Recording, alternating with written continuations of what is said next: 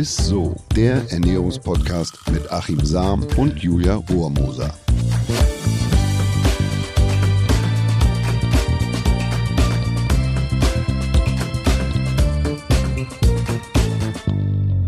Hallihallo und herzlich willkommen, ihr Lieben, zu Ist so, dem Ernährungspodcast mit eurem Lieblingsernährungswissenschaftler Achim Saam. Und mit eurer Lieblings-Julia Rohrmoser. Ja, ich habe mich tatsächlich die ganze Woche schon auf die heutige Folge gefreut. Ich glaube, das wird sehr, sehr spannend. Wir wollen heute nämlich über ein Thema sprechen, das vermutlich jede werdende Mama beschäftigt. Wie ernähre ich mich in der Schwangerschaft? Ja, bist du schwanger? Nee, bin ich nicht, Achim, aber es interessiert mich für später. Ich habe ja vor, das nochmal zu werden, auf jeden Fall. Ja, und mich auch als Mann, aber da ich ja noch nie schwanger war und es vermutlich auch nie werde, habe ich mir gedacht, ich lade jemanden ein, der nicht nur die ernährungswissenschaftliche Theorie dazu runterplappern kann, sondern eine weibliche Expertin mit Praxiserfahrung. Sie hat einen unfassbaren Erfahrungsschatz, wenn es ums Thema Schwangerschaften geht. Dabei ist ihr keine Geburt zu schwer, keine Frage neu und davon haben werdende Mütter, das könnt ihr uns wirklich glauben, und Väter mehr als genug. Also von den Fragen, liebe Zuhörerinnen und Zuhörer, begrüßt mit mir bitte die Hebamme und die Kinderkriegerin Tatjana Kafanke. Hallo Tatjana, grüß dich. Hallo ihr beiden, herzlichen Dank für eure Einladung. Das war eine wunderbare Einleitung. Ich freue mich, mit euch heute über diese Themen sprechen zu dürfen. Dankeschön. Ja, erstmal ganz von vorne, also ganz früher gedacht, ja, da hat man ja noch so Kinder oder ja, waren ja so eine, bevor sie auf der Welt waren, so ein unbeschriebenes Blatt. Und heute wissen wir aber, dass in der Schwangerschaft schon wahnsinnig viel passiert. Also ist das so? Also dass man, wie soll ich sagen, dass man einen großen Einfluss hat. Genau, ne? Ja, auf jeden Fall ist ein großes Thema die Ernährung der Mama. Sie ist ganz wichtig für das Wachsen und Gedeihen des Kindes. Also es sollte eine ausgewogene Ernährung sein. Ich finde, ausgewogen ist immer so schwankend. Was meint man denn damit? Es sollte wirklich ein schönes Mix sein von Eiweiß, von Fetten, von Kohlenhydraten, Vitaminen und Mineralstoffen. Und in der Regel klappt das ganz gut. Die meisten Mütter wissen genau, was ihnen bekommt und haben eine abwechslungsreiche Ernährung. Aber es gibt natürlich auch Mütter, die einen Lebensstil haben, sehr viel arbeiten, zum Teil gar nicht zum Essen kommen oder einfach auch noch ungesunde Angewohnheiten mitbringen. Und die werden dann zum Teil schon mal informiert vom Frauenarzt, was sie verändern sollen. Die fragen Dr. Google, die haben Social Media hinter sich, die lesen irgendwelche Broschüren, um dann zu wissen, was soll ich essen, was darf ich essen und das auch anzupassen. Also man hat schon einen großen Einfluss. Ein ganz kleines Beispiel ist auch, dass das Fruchtwasser die Gabe hat, Aromen aus der mütterlichen Ernährung mit aufzunehmen und das später macht das auch die Muttermilch, das zum Kind zu bringen und dieses Kind wird dann auch schon in seinem Geschmack beeinflusst durch diese mütterliche Ernährung und wird dann, wenn es auf der Welt ist, auch das gerne essen, was die Familie auf den Tisch bringt. Das ist doch schon mal ein sehr schöner Teil. Wenn die Mutter gern Tzatziki isst. Genau. Und dann ist das... mit Knoblauch. Ja, eine ganze Menge sogar. Dann ist es sozusagen mit Knoblauch. Dann geht es ins Fruchtwasser sozusagen über oder zumindest... Richtig. Okay, die Aromen und... Man kann das wirklich nachweisen, das stimmt. Genauso wie auch später in der Muttermilch, ja. Mhm. Also man kann, das finde ich wahnsinnig spannend, also es bedeutet, man kann das Kind eigentlich schon die Ernährungsgewohnheiten mitprägen in der Schwangerschaft. Ganz genau. Das heißt, es ist ja dann schon wichtig, sich wahrscheinlich einfach... Ja, das sowieso, aber sich gesund zu ernähren, weil das Kind dann, sage ich mal, dann auch irgendwie mehr Hunger oder mehr Lust dann auf Gesundes dann hat. Kann man das so sagen oder ist es ein bisschen zu pauschal? Absolut richtig. Okay, und genauso wie du jetzt gesagt hast, gesund wäre natürlich dann auch eine Mama, die Alkohol trinkt. Es ist Gott sei Dank sehr selten, aber es ist ein Thema, denn man weiß nicht um die Mengenangabe der Unschädlichkeit. Also wenn es an einem Tag, am falschen Tag der Konsum stattfindet, an dem Tag zum Beispiel, an dem irgendetwas ganz Wichtiges entsteht, dann hat das Konsequenzen für dieses Kind. Und deswegen bitte ich immer um Verständnis, es wirklich ganz komplett wegzulassen. Kein Alkohol in der Schwangerschaft, kein Alkohol in der Stillzeit. Ich habe gegoogelt, ich habe mal Berichte gelesen, dass in der Stillzeit, da gibt es Seiten, die befürworten das. Die sagen, es ist überhaupt kein Problem. Nein, das geht leider durch und dieses Kind kann wirklich, das ist ein Zellgift, darunter leiden. Also es bedeutet auch, ja? Wenn man jetzt sagt, so, ach komm, an Silvester mal so ein Gläschen Sekt, würdest du sagen, nein. Weil bitte nicht, ja. Es sein kann, dass es genau in einer bestimmten prägenden Phase dann eben das Kind trifft. Also das Vollbild eines alkoholgeschädigten Kindes nennt man fetales Alkoholsyndrom. Ach, da ist Nierenschädigung, Herzschädigung. Man sieht es auch am Gesicht, dass dieses Kind geistig behindert ist. Das wäre das Vollbild. Da wird wahrscheinlich doch regelmäßiger Konsum dann auch dahinter stehen. Aber das sind Konzentrationsstörungen, das sind Probleme in der Schule, das ist zum Teil auch ein Aggressionsverhalten. Und wenn man dann nachfragt, ja, ich habe einmal Alkohol getrunken, da war eine Party, das war Silvester, alle haben getrunken, ich habe mitgetrunken, es war doch nur einmal. Ach, was? Das sollte man tatsächlich wirklich kategorisch und ganz tough auch ablehnen, um das Kind gesund zu belassen, ja. Gibt es denn so Schutzmechanismen, sag ich mal, dass das Kind nicht alles abbekommt oder fließt wirklich alles ungefiltert durch die Nabelschnur? Die Plazenta macht einen guten Job, also es ist der Mutterkuchen, der hält ganz viele Schadstoffe, zum Beispiel auch Schwermetalle fern, auch einiges an Krankheitserregern, ob jetzt Bakterien oder Viren. Aber er kann nicht unterscheiden zwischen guten und schlechten Substanzen und kann eben auch nicht alles herausfiltern. Alkohol, Nikotin und auch Drogen gehen genauso wie oft auch verbotene Medikamente, deswegen sind sie verboten durch. Aber Gott sei Dank auch die Antikörper der Mama, nämlich Antikörper von Impfungen, Antikörper, also so eine Immunabwehr von Krankheiten, die ich selber mal durchgemacht habe. Und die schützen unser Kind auch und somit bekommt das Kind eine Art Nistschutz. Wie sieht es denn aus mit so Umweltgiften? Also sollte man da auch drauf achten, also was weiß ich, Abgase etc. oder dass man sich jetzt nicht unbedingt wo hinsetzt, wo viel geraucht wird beispielsweise und so. Ja, also. Ja. Es ist ein Passivrauchen und ich erinnere mich an meine Schwangerschaften, ist lange her, über 20 Jahre, aber ich habe immer ganz seltsam ausgesehen. Ich habe nämlich immer meinen Kopf weggedreht beim Tanken. Ich wollte nicht diese Dämpfe einatmen, die dann ja wirklich auch wieder direkt ans Kind gehen. Ich habe gemieden Räumlichkeiten, in denen geraucht wurde. Ich habe versucht, meinem Kind die besten Voraussetzungen zu geben. Ich denke jetzt und was ist rausgekommen? Braten. Eine Mathe-Schwäche, aber nicht so. Alles gut. Ja, da würde ich mir mal Gedanken machen, was es liegt. Aber also ich denke jetzt gerade auch, wenn man brät in der Küche oder so, ne, dann kommt es ja auch mal vor, dass das was ein bisschen anbrennt oder dass das Öl mal anfängt zu rauchen oder sowas, wenn es zu heiß wird. Das sind ja auch nicht so gute, oder beim Grillen, ne, wenn man da auch nur nebendran sitzt, dann atmet man ja auch mal Rauch mit ein. Aber ich finde es interessant, dass es natürlich auch da ungefiltert sozusagen auch in Richtung Kind geht, ne? Mein Eindruck ist in den letzten 28 Jahren als Hebamme, dass die Ängste und die Sorgen oder beziehungsweise meine verängstigten Mütter wirklich zahlenmäßig deutlich zunehmen. Sie machen sich sehr viel Kopf. Und deswegen würde ich jetzt sagen, hier gerade die rauchende Pfanne oder sowas, jeder macht automatisch das Fenster auf, das brennt in den Augen. Ja. Also nicht übertreiben, aber wenn etwas zu vermeiden ist, Unfälle gibt es immer, aber wenn etwas zu vermeiden wäre, das zu vermeiden, bitteschön. Ansonsten habe ich immer eher die Muße, meinen Frauen auch wirklich Mut zu machen, zu sagen, Mensch, du machst das toll und eher auch zu unterstützen, zu motivieren, dass ihr Bauchgefühl richtig funktioniert und dass sie einen guten Job tun. Wie ist denn das mit dem Lifestyle, den man als Mutter führt, ne? Kann der auch Einfluss auf den Lifestyle auch des Kindes später bekommen? Also was ist denn zum Beispiel, wenn es so eine gestresste Mutter ist, die bis 2 Wochen vor der Geburt noch arbeitet, ein völliger Workaholic ist oder die Mütter, die super viel Sport machen oder so. Was hat dieser Lifestyle, hat der auch Einfluss aufs Kind später?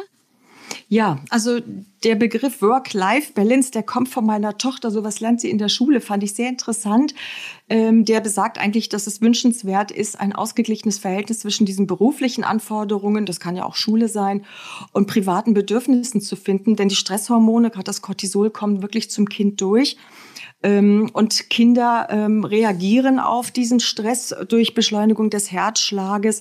Das machen sie später im Übrigen auch. Also man kann Cortisol auch in deren Spucke mal feststellen, um zu sehen, Mensch, nach 2 Minuten schreien hat ein Kind genauso viel Stresshormone im Blut, als würde es schon 1,5 Stunden schreien. Und ich denke, ähnlich wird das auch in der Schwangerschaft sein. Es ist nicht immer zu vermeiden und es hat ja auch gewisse Tendenzen zum gesunden Stress. Ich habe auch ein stressiges Leben, aber ich brauche auch ein bisschen was zu tun. Ich bin einfach der Typ, ich sehe das auch als positiven Stress. Aber wenn ich merke, es belastet mich, ich kann schlecht schlafen oder ich komme nicht mehr zum Schlafen, ich habe diese privaten Bedürfnisse, die nicht befriedigt werden, dann kippt's, dann sollte man was ändern. Wow. Hast du eigentlich das Gefühl, dass sich Mütter da in den letzten 20 Jahren so ein bisschen verändert haben in ihrem Verhalten? Ja, ich habe den Eindruck, dass man heutzutage nach der Schwangerschaft sehr schnell wieder fit sein muss und gärtenschlank. Und das war vor 20 Jahren nicht. Da hieß es, ich bin noch verheiratet, das ist doch jetzt egal. Und heutzutage, ich bin selber ein molliger Typ, da denke ich immer, Mann, die sind alle schlanker als du musst dringend was tun. Gleichzeitig habe ich aber auch den Eindruck, dass eine glückliche Mama eine schöne Mama ist. Die haben doch so eine ganz andere Ausstrahlung. Und wenn ich dann sehe, wie sie dann herumhetzen und wieder fit sein wollen, Bauch weg und das alles möglichst innerhalb von 6 Wochen, das finde ich ein sehr, sehr anstrengendes Leben. Da gibt es ja das Stichwort Wochenbett. Ja. Ne? Und da gibt es ja wirklich im Moment so die viele Influencerinnen und so weiter, die dann beschreiben, wie man relativ schnell dann wieder auf die Füße kommt oder wie man sich verhält in dieser Zeit und wieder zu Kräften kommt, passt ja jetzt dazu, dass du sagst, der Anspruch ist relativ schnell wieder da. Was ist deine Empfehlung denn? Wie geht man da im Idealfall vor? Das Wochenbett, ja, es betitelt ja eigentlich schon so ein bisschen, was wir in diesen ersten Wochen machen. Wochenbett ist so 6 bis 8 Wochen berechnet und das soll einfach die Zeit sein, in der man diesen neuen Erdenbürger auch kennenlernt, in der man Zeit und Ruhe hat, sich zu beschnuppern. Und vor allem eben nicht stressen, da geht's um die Familie, die man anfragt, wie sieht es aus, könnt ihr uns unterstützen, indem man auch vielleicht vorher ein bisschen das Wochenbett durchplant. Wer könnte uns Essen besorgen oder kochen? Wer mag die großen Kinder betreuen? Kriege ich Hilfe beim Wäschewaschen? Wer mag putzen? Wer organisiert Besorgungen oder sowas? Und das nimmt eine Menge Stress raus und dann ist man wirklich faul und dann geht es um die Rückbildungsvorgänge. Es geht um das schwierige Stillen, das immer, finde ich, in der Werbung so leicht dargestellt wird und doch so ein schwieriges Kapitel ist, oftmals so problematisch. Aber gut, da gibt es jetzt eben die Hebammen und da gibt es auch eine lange Betreuung bei Bedarf, nämlich das Angebot der Kokis, der frühen Hilfen, diese Frauen, die einfach einen erhöhten Bedarf haben, sogar bis zu 3 Jahre zu betreuen auf Kosten der Stadt. Das ist einfach ein Angebot von Familien, Kinderkrankenschwestern, Familienhebammen. Das ist toll, das wissen ganz wenige nicht. Das ist anonymisiert, das ist freiwillig, also das muss man nicht machen und das ist vor allem kostenlos. Das ist ja sensationell. Das ist mega gut, das wusste ich auch nicht. Aber jetzt als Ernährungswissenschaftler interessiert mich natürlich brennend, wenn in dieser Zeit, was sollte die Mutter essen und was sollte sie nicht essen? Also ich sage jetzt mal einfach dann in dieser Zeit Wochenbett, um wieder zu Kräften zu kommen. Gibt es da was, wo du sagst, oh, um Gottes Willen, da jetzt bitte verzichten und das kann es gerne oder davon kann es mehr sein? Also meine Frauen sind schon so geimpft in der Schwangerschaft, was sie alles nicht essen sollen und dürfen, dass sie das gerne auch mal ins Wochenbett tragen. Und wenn ich dann zu Besuch komme, dann sage ich, du darfst natürlich wieder Sushi essen, du darfst den rohen Fisch essen. Und es spricht auch nichts mehr gegen ein Tatarbrötchen. Was? Ich darf meinen Schinken wieder essen? Das ist ja toll. Also im Wochenbett ist es eigentlich gar nicht so schlimm. Man muss ein bisschen gucken, dass man einen gesteigerten Energiebedarf natürlich hat, weil man ja durch 2 teilt. Die Frauen nehmen trotzdem zu. Ich habe eine Freundin gehabt, die hat jeden Tag eine Schokolade gegessen und hat unentwegt abgenommen. Was heißt dann eine Schokolade? Eine Tafel? 100 Gramm. Ein Kilo, 100 Gramm. Du hast jetzt gedacht an den ganz großen Hasen mit einem Kilo, ne? So ist es. Nein, 100 Gramm. Und sie hat abgenommen. Sie hat dann nur verpasst, als sie aufgehört hatte zu stillen. Da hat sie dann zugenommen, da hat sie weiter gegessen gehabt. Das ist dann schief gegangen. Also Wochenbettbedarf, ja, es geht einfach um Trinken. Es geht um eventuellen Blutverlust, diesen auszugleichen. Es gibt um das heißt eisenreich auch zu essen. Ja, ganz genau. Eisenreiche Ernährung, alles was rot ist, rote Säfte, schwarze Johannisbeeren, rote Beete, sowas, genau. Mhm. Okay, ich muss noch einer sagen, wenn man jetzt mal zurückspult sozusagen, Schwangerschaftszeit, weil du gesagt hast, viele tragen das dann in die Zeit des Mutterbetts, Ernährung davor, was nicht? Du hast ja gerade schon gesagt, also Sushi, roher Fisch und so, bitte nach Möglichkeit dann nicht, kann man dann wieder langsam anfangen. Kannst du das einmal... Ja, genau, was kann gefährlich werden? Es sind tatsächlich die rohen Lebensmittel und ihre Erzeugnisse, also rohe tierische Lebensmittel, nicht alle, rohe tierische Lebensmittel und ihre Erzeugnisse.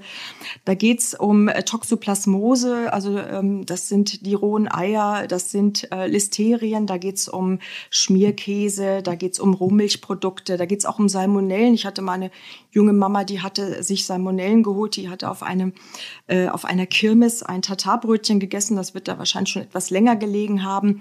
Und war dann auch eine ganze Weile stationär. Also einfach, ich wiederhole nochmal, rohe tierische Lebensmittel und ihre Erzeugnisse sollte man tatsächlich meiden. Und natürlich auch Schimmelpilze, wenn etwas Verdorbenes ist, dann sollte das verworfen werden. Und irgendwie gewisse Käsesorten oder so darf man wohl auch nicht, oder? Rohmilchkäse, ganz genau. Ach, genau. Aber ja, da gibt es den Mozzarella, der ist aus Rohmilchkäse, und es gibt den aus Pasteurisierter. Es gibt alle möglichen Käsesorten in beiden Varianten. Früher gab es die Käsetheke, heute bedient man sich selber. Da muss man wirklich dann einfach mal umdrehen, aufs Etikett gucken und schauen, ist das ein Rohmilchprodukt oder nicht. Und das sind die Listerien sozusagen? Das wären dann die Listerien. Okay. Was mir noch wichtig war, ist die Allergieprophylaxe. Ich habe Mütter, die dann wirklich auch die Produkte vermeiden, gegen die sie selber allergisch sind. Und da hat man festgestellt, dass das keinen Einfluss hat, dieses Vermeiden. Also wenn sie eingeschränkt essen, das hilft leider nicht. Das ist keine Allergieprävention für das Kind. Dafür aber fettreicher Meeresfisch. Und das, finde ich, sollten einfach viele wissen. Das ist wirklich eine Allergieprävention, die was bringt. Und der gehört dann mit auf den Speiseplan. Oh, spannend. Was ist dran, weil du gerade Fisch sagst, was ist dran an dieser, es gab mal eine Untersuchung zum Thema Omega-3-Versorgung und schlaue Kinder. Also, hoher Fischverzehr, Omega-3 macht kluge Kinder. Ich weiß, dass meine Mutter in der Schwangerschaft keinen Fisch gegessen hat. Ja, Achim, das wurde ja belegt. Brauchen wir ja nicht weiter drüber reden. Also dieser Gedanke, der hat sich gehalten, seitdem du auf der Welt bist, dass die langkettigen Omega-3-Fettsäuren sehr gesund sind. Das ist richtig. Und man empfiehlt den Verzehr von Fisch und das kann auch mal, es gibt ja Menschen, die keinen Fisch mögen, also ich bin ja absoluter Fan davon, aber das wäre dann eben Öle, wie jetzt hier das Leinöl und so Rapsöl natürlich auch, Okay. Die würden das dann also du würdest nicht supplementieren, weil da ist ja, also in Leinöl beispielsweise sind ja nicht diese EPA und DHA, also die gut verfügbaren Omega-3-Fettsäuren, sondern die man ja nicht so besonders gut, aber immerhin verwerten kann. Du würdest nicht supplementieren mit Omega-3, sondern würdest es versuchen, über die Nahrung dann aufzunehmen. Ich glaube, dass meine Mütter ungern Tabletten nehmen. Manche holen sich so eine Art Multikomplex, da ist dann alles drin, und dann wieder andere, die sagen, nee, ich koche gut, ich habe ein Walnussöl in Gebrauch, das enthält auch wieder diese Fettsäuren, das müsste doch reichen, oder ich esse eben fetten Seefisch oder sowas. Aber ansonsten ist in diesen Produkten tatsächlich auch wirklich alles mit drin, und gerade, ihr sagtet jetzt hier Veganer und Vegetarier, also Vegetarier, glaube ich, sie sind in der Regel ganz gut dabei, solange sie Ei und Milch essen. Und auch Fisch sind sie gut versorgt. Man sollte vielleicht, und das macht man standardisiert beim Frauenarzt, ab und zu mal nach dem Hämoglobin und Eisenwert sehen. Bei den Veganern empfehle ich tatsächlich eine Ernährungsberatung und zusätzlich Vitamin B12, auch für die Blutbildung. Und natürlich bei allen anderen auf jeden Fall auch Jod und Fluor und die Eisensubstitution, aber eben nur auch bei nachgewiesen niedrigen Werten. Was ist denn mit der Folsäure einmal kurz? Weil ich habe auch immer gehört, dass man bis zum gewissen Monat oder so in der Schwangerschaft auch auf jeden Fall mit Folsäure arbeiten sollte. Ja, genau. Das kriegen eigentlich auch schon alle Mütter beim Frauenarzt in der Regel ganz früh gesagt. Beziehungsweise Mütter mit Kinderwunsch nehmen das gerne auch schon 4-6 Wochen vorher. Die 400 Mikrogramm Folsäure bis zum Ende des ersten Trimenons, das heißt die ersten 3 Monate. Das ist eine Steigerung um 100% und das dient der Prophylaxe von Spaltbildungen. Jod ist bei euch da oben gar kein Thema, gehe ich davon aus. Ihr habt das sogar in der Luft. Norden, ja. Hier unten im Süden brauchen wir das wirklich und sogar bei Hashimoto, was eine Autoimmunerkrankung der Schilddrüse ist, wird es empfohlen, denn normalerweise sollen Hashimoto-Patienten kein Jod essen. Dieses jodierte Speisesalz reicht nicht aus. Ich habe gelernt, das hat 42 Mikrogramm, enthält das, wenn ich normal salze, und wir brauchen wirklich eine deutliche Steigerung. Deswegen 100 Mikrogramm am Tag und das bitteschön als Stromaprophylaxe auch in der Stillzeit. Okay, und das bedeutet Substitution? Ja. Okay. Ja, tatsächlich. Und Vitamin D hätte ich euch noch erzählt. Ja. Ist ja jetzt auch so gang und gäbe, ein Riesenthema. Ich glaube, ich kenne kaum mehr einen, der sich damit nicht beschäftigt. Und ja, wenn jemand viel an der frischen Luft ist, dann kommt es aber natürlich auch wieder darauf an, ob die Sonne scheint. Und das ist bei uns nicht immer... Und ob er nackig draußen rumläuft. Dann müsste er auch noch leicht bekleidet unterwegs sein. Deswegen wird inzwischen Vitamin D relativ oft angeboten. Und natürlich auch Bettlägerige, also Frauen, die zum Beispiel lange im Krankenhaus liegen, die sollten wirklich mal angesprochen werden. Auch schleiertragende Menschen, die immer unter einer Burka oder irgendwas verborgen wären.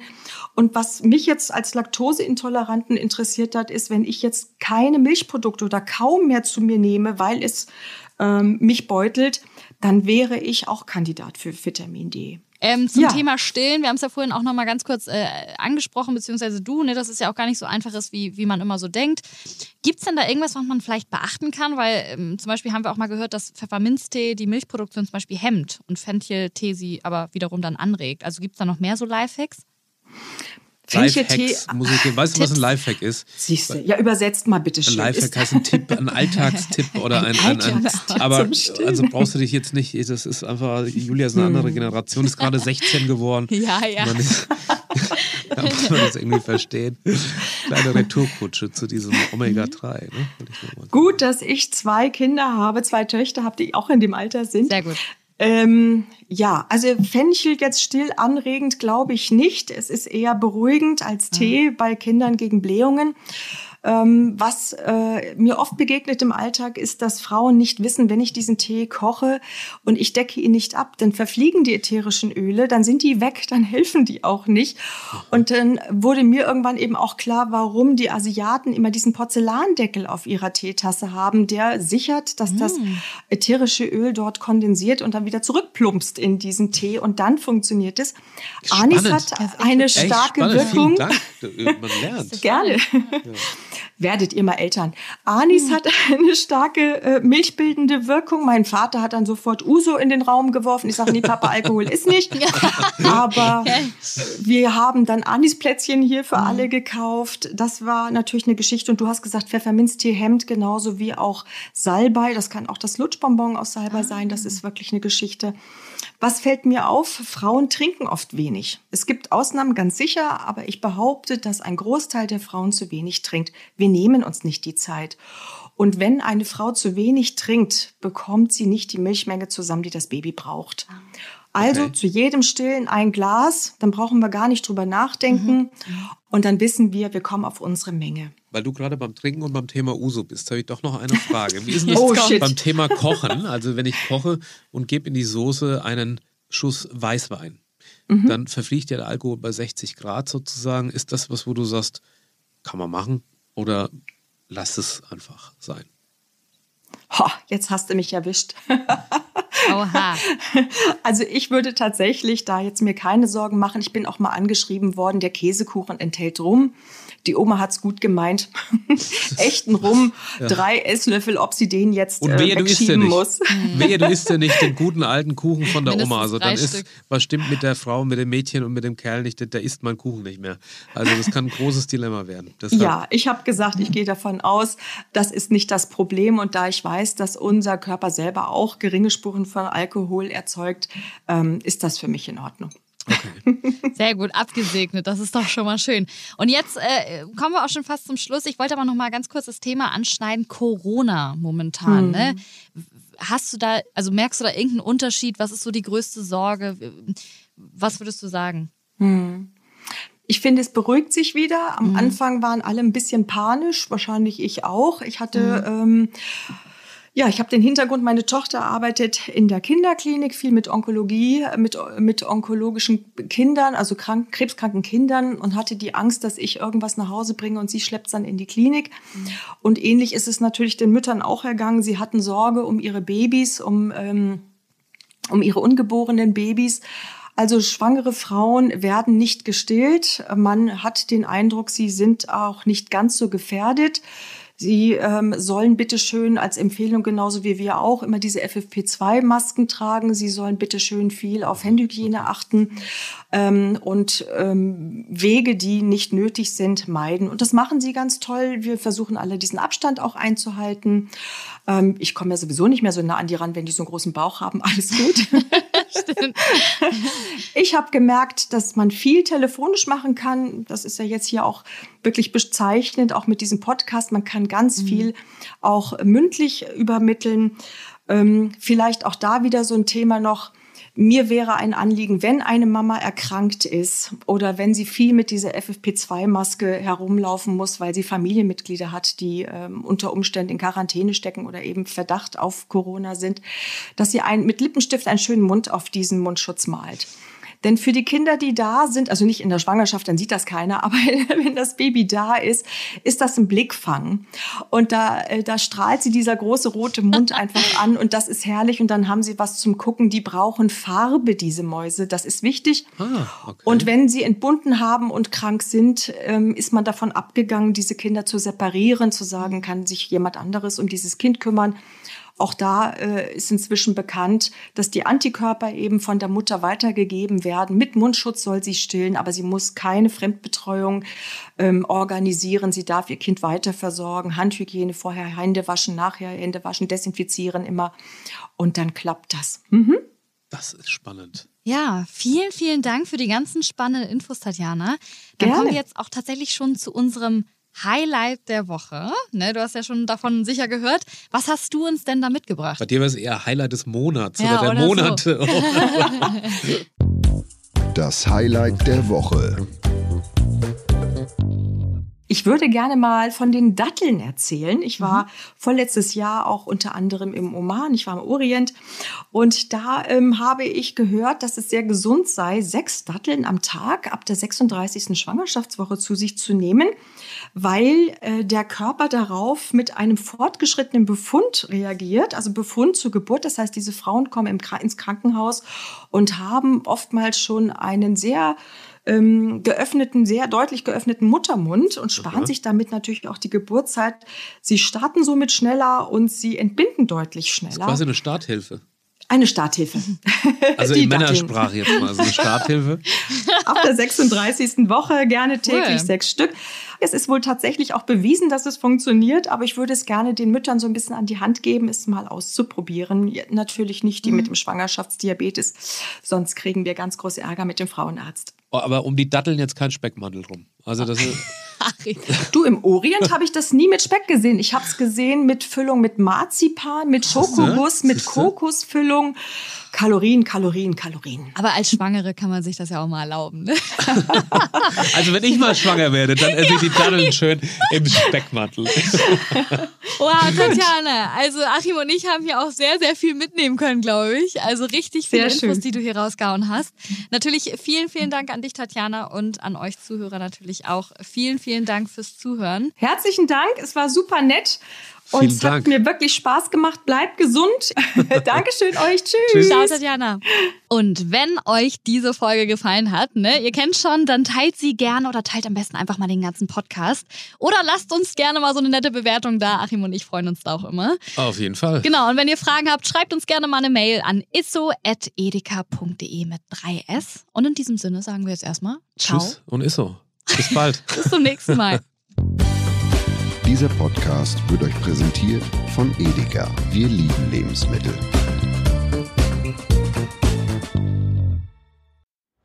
Es folgt eine Podcast-Empfehlung. Lo, bist du bereit? Ich bin sowas von ready. Are you ready?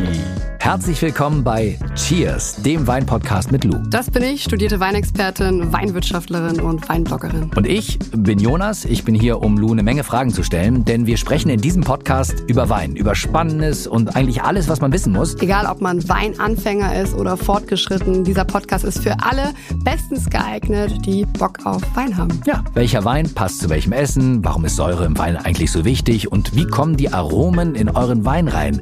Und warum spuckt Lou nach dem Probieren immer wieder alles aus? In kurzen und knackigen Episoden gibt es genau auf diese Fragen die passende Antwort. Und ab und an gibt es auch noch Gäste. Und wenn ihr Fragen habt, dann schreibt sie uns an cheers@edeka.de. Jeden Montag gibt es eine neue Folge, überall da, wo es Podcasts gibt. Und ich würde sagen, Cheers! Cheers!